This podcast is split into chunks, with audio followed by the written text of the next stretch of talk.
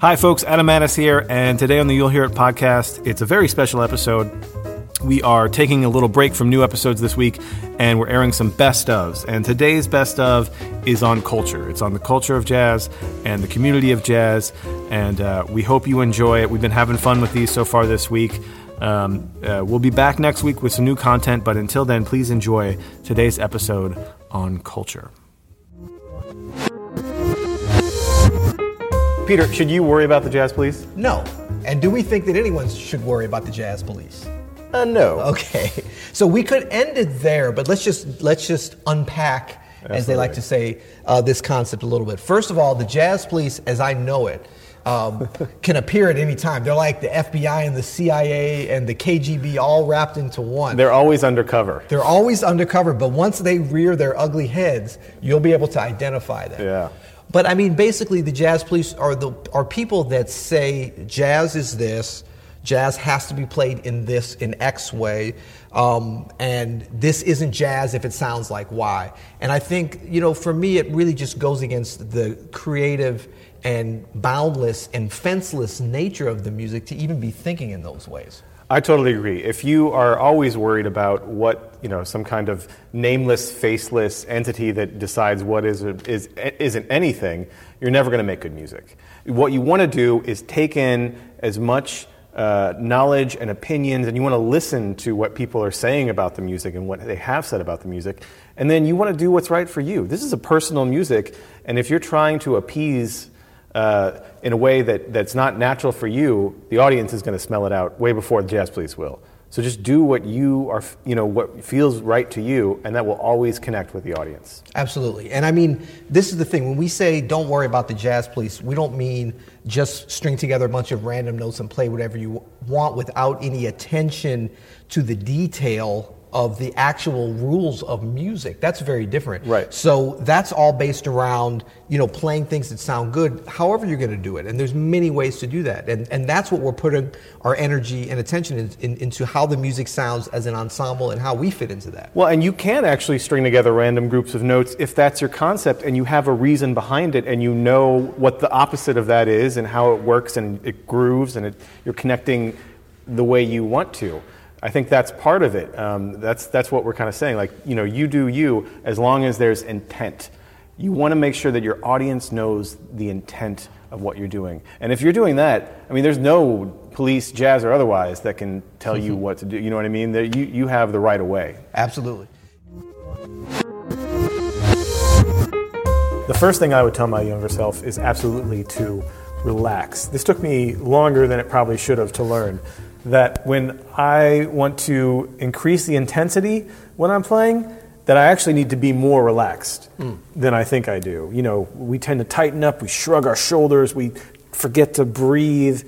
You know, we do everything we can to try to coax the music out in a way that we think is is like, you know, I don't know, cool or soulful or something or whatever, but it just makes you tired. right. I think I heard that somewhere. right. So I would definitely tell little 16-year-old Adam who wasn't actually very little at all. Was, I was a large person even back then. I would say, yo, just chill out, just relax, man. Right, right. Okay, that's cool. So one thing I would definitely tell myself, and um, and even tell some some interesting players that I know now, probably tell their younger selves as well, mm. is um, don't try to play everything you know in every solo or in any one solo. Right? Oh, that's good. Yeah, I mean, we, you know, it, it's it's such a, a skill to, be, be able to develop, but I'm like, why did it take me so long to finally get to this point? Um, there's going to be another tune. You know, it's very rare that you're only going to have a chance to play one solo for any particular audience, you know. And even if you do, if you try to shove too much in, they're never going to want to hear you play again anyway. They're like, oh, we caught everything that he knows how to do. So, you know, although we want to impress people and we want to put our best foot forwards, we have to think about playing what the moment needs, and that's very rarely everything that you know, unless you don't know much. You know. That's that's the category I fall into. well, you know, I mean, I think I didn't really know much younger Peter, but I had a certain facility to play a bunch of stuff, even that I didn't know, and I felt the need to always put that into all my solos. So what I would do is tell myself, say, look, just take one thing that you know you can do well. One and little nugget, maybe? One little nugget hey. of melodic information or, or whatever for, for your improv, and just develop that and, and concentrate on that and be confident to know that you can bring up all those other great ideas you may have in later years. I mean, it's so funny, but we do learn it as we get older that confidence of just like, you know what? This is going to be good. Even Yeah. if I don't play a lot right this second, it's going to be good. And that, that takes a little bit to understand, but try it. On your next solo, try just having the confidence to say, like, you all are going to wait for me, and it's going to be very rewarding by the Right. time we're, we're home. Yep. You know, the, the phrase you'll hear it is often used on the bandstand in, in context of, hey, let's try this tune. And the piano player says, oh, I don't, I don't know that tune. And then the person who called the tune says, you'll hear it. And what they mean is, we're going to play it. And you should be able to hear what's going to happen and anticipate a little bit. Follow the bass player, figure it out. And hopefully by the end, you've got the song. Right, right. Yeah, and I'm just thinking too. I guess a lot of times, um, unless it's sort of an adversarial bandstand situation, it's often preceded by "Don't worry, you'll hear it." Exactly, yeah. so it's it's not necessarily a negative thing in terms of oh you'll hear it and then that's a challenge. Yeah. It's more of a um, it's we're going to lay it out in a simple enough way that you'll hear it, or you're such a great player that you'll hear it, or some combination maybe. Yeah, and sometimes it's not even about a whole tune. Sometimes it's like, hey, I do this thing on the bridge.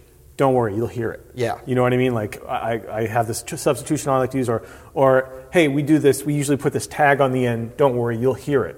Yeah. You know, it's a very common way to uh, express that maybe something's going to happen that you don't know about. Yeah. But we're going to make it clear. Hopefully you'll get it, and, you know, Yeah, I think it's a little bit of a kind of a call or signal to talking about or communicating something within the music amongst the musicians and then hopefully even to the audience in really just a musical way. It's almost like, you know, sometimes we'll say, oh, we're going to go to the D, D half diminished, but before the G, we're going to go, and then it's like, oh, you know what, don't worry about it, you'll hear it. Yeah, yeah, It's yeah. almost like we, we can, I'm going to show it to you, but I'm going to show it to you in the music where it's a lot easier to describe with the sound of the music as opposed to with words. That's right. And you know, jazz traditionally is passed down, um, you know, from musician to musician. It hasn't really been passed down with written music as much. Right. It certainly has, you know, in certain situations, but in general, it's passed down on the on the bandstand, on the jam session, in the practice rooms, you know, at, at house parties.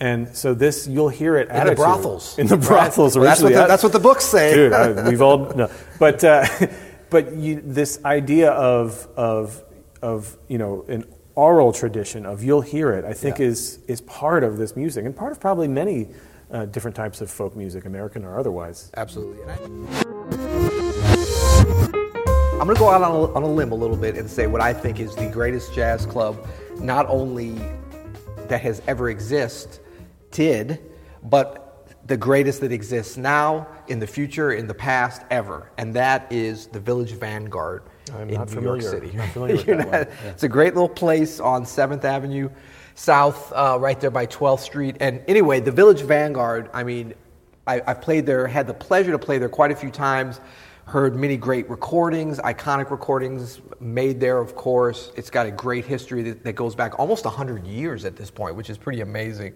Um, Max Gordon, of course, founded it. But the greatest thing I think about the Village Vanguard is that it never changes, or it changes very little. I know a few years ago they got rid of that, that loud old school cash register, and that I, I heard that they actually started accepting credit cards recently. But basically, they keep the stage, the, the dirty old curtains behind the stage, everything kind of stays the same. Even when it's replaced, it's kind of replaced the same. So what you get is this incredible sound on stage for the musicians, incredible sound in every seat throughout the venue. I mean, one of my favorite places to sit there, a little pro insider tip for you guys. yeah, yeah. Sit at the bar all the way at the end, the furthest away seat, which you would think is the worst seat.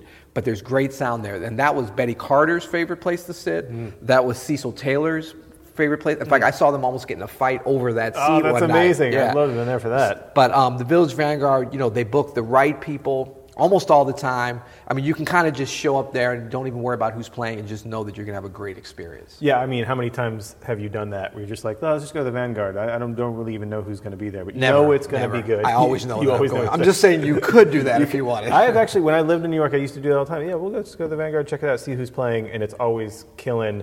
And sometimes you get lucky and you get to be right up front Mm. in one of the greatest jazz clubs in the world. And but like you said, man, there's no bad seat in that place. Everything No. sounds good. No. Everything sounds like the records you've heard.